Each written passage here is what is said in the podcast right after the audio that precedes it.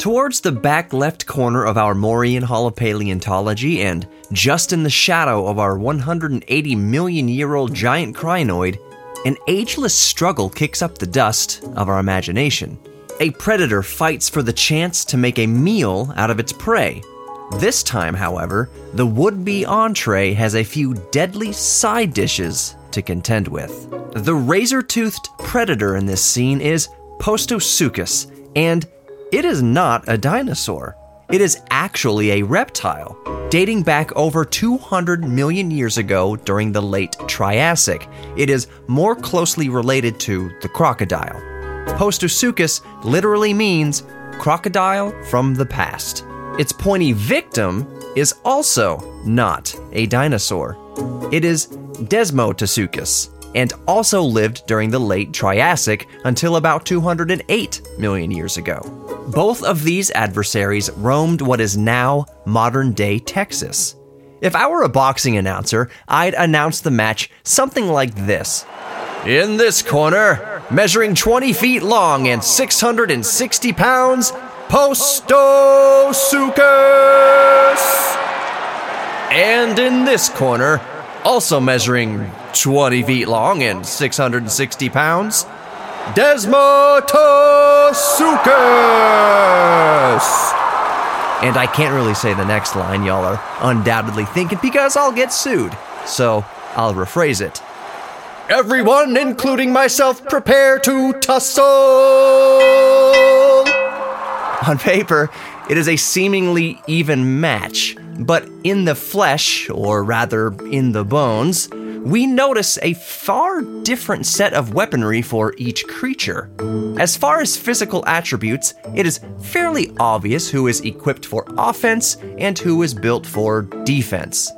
The casual onlooker could not be blamed for thinking Postosuchus might be a small T Rex with its similar ish looking skull and, of course, those razor sharp teeth.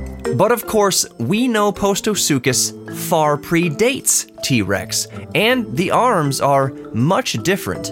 Postosuchus likely didn't spend all of its time upright. Its longer arms suggest it spent a lot of time on all fours.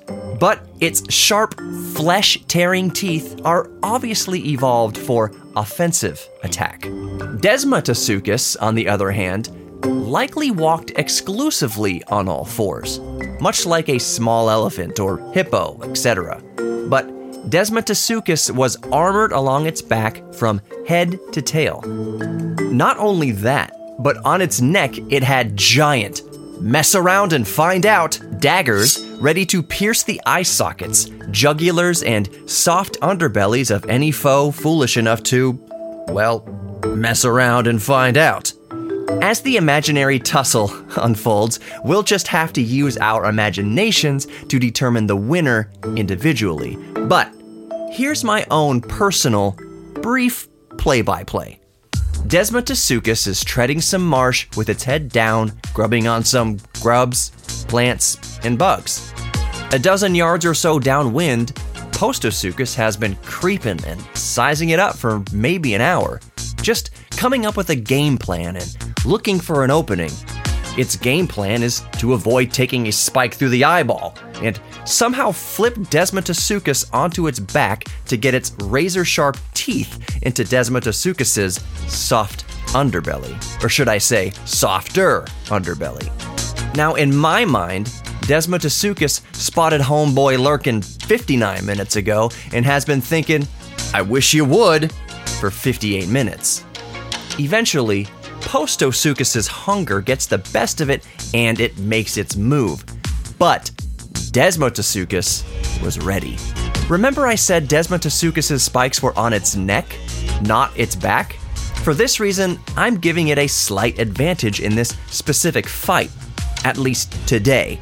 It could swing, maneuver, and aim its daggers, and since I said it knew Postosuchus was coming, it knew exactly where to swing its deadly spikes. I imagine that Postosuchus would naturally try and attack from behind. It just makes sense. But Desmatosuchus is waiting for it and swings its entire neck and torso around and plugs Postosuchus just behind the jawbone. in the soft part of its neck. Postosuchus is stunned and fades quickly from blood loss.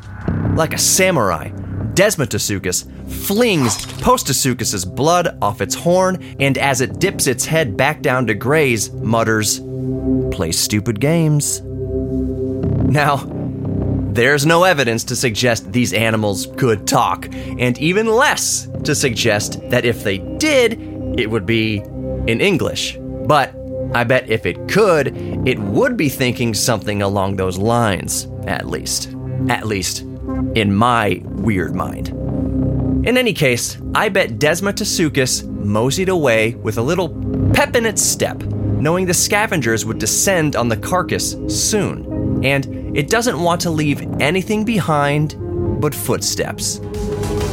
But how do you imagine this scene playing out? Who do you think would walk away from this fight? There is no better place to ponder this scenario than to be in the presence of the gladiators yourself. Come to the Houston Museum of Natural Science and let your imagination run wild. I've been your mental curator, Johnny Hemberger, and you've been listening to Science Bites, presented by the Houston Museum of Natural Science. Thank you so much for listening, and as always, stay safe and stay curious.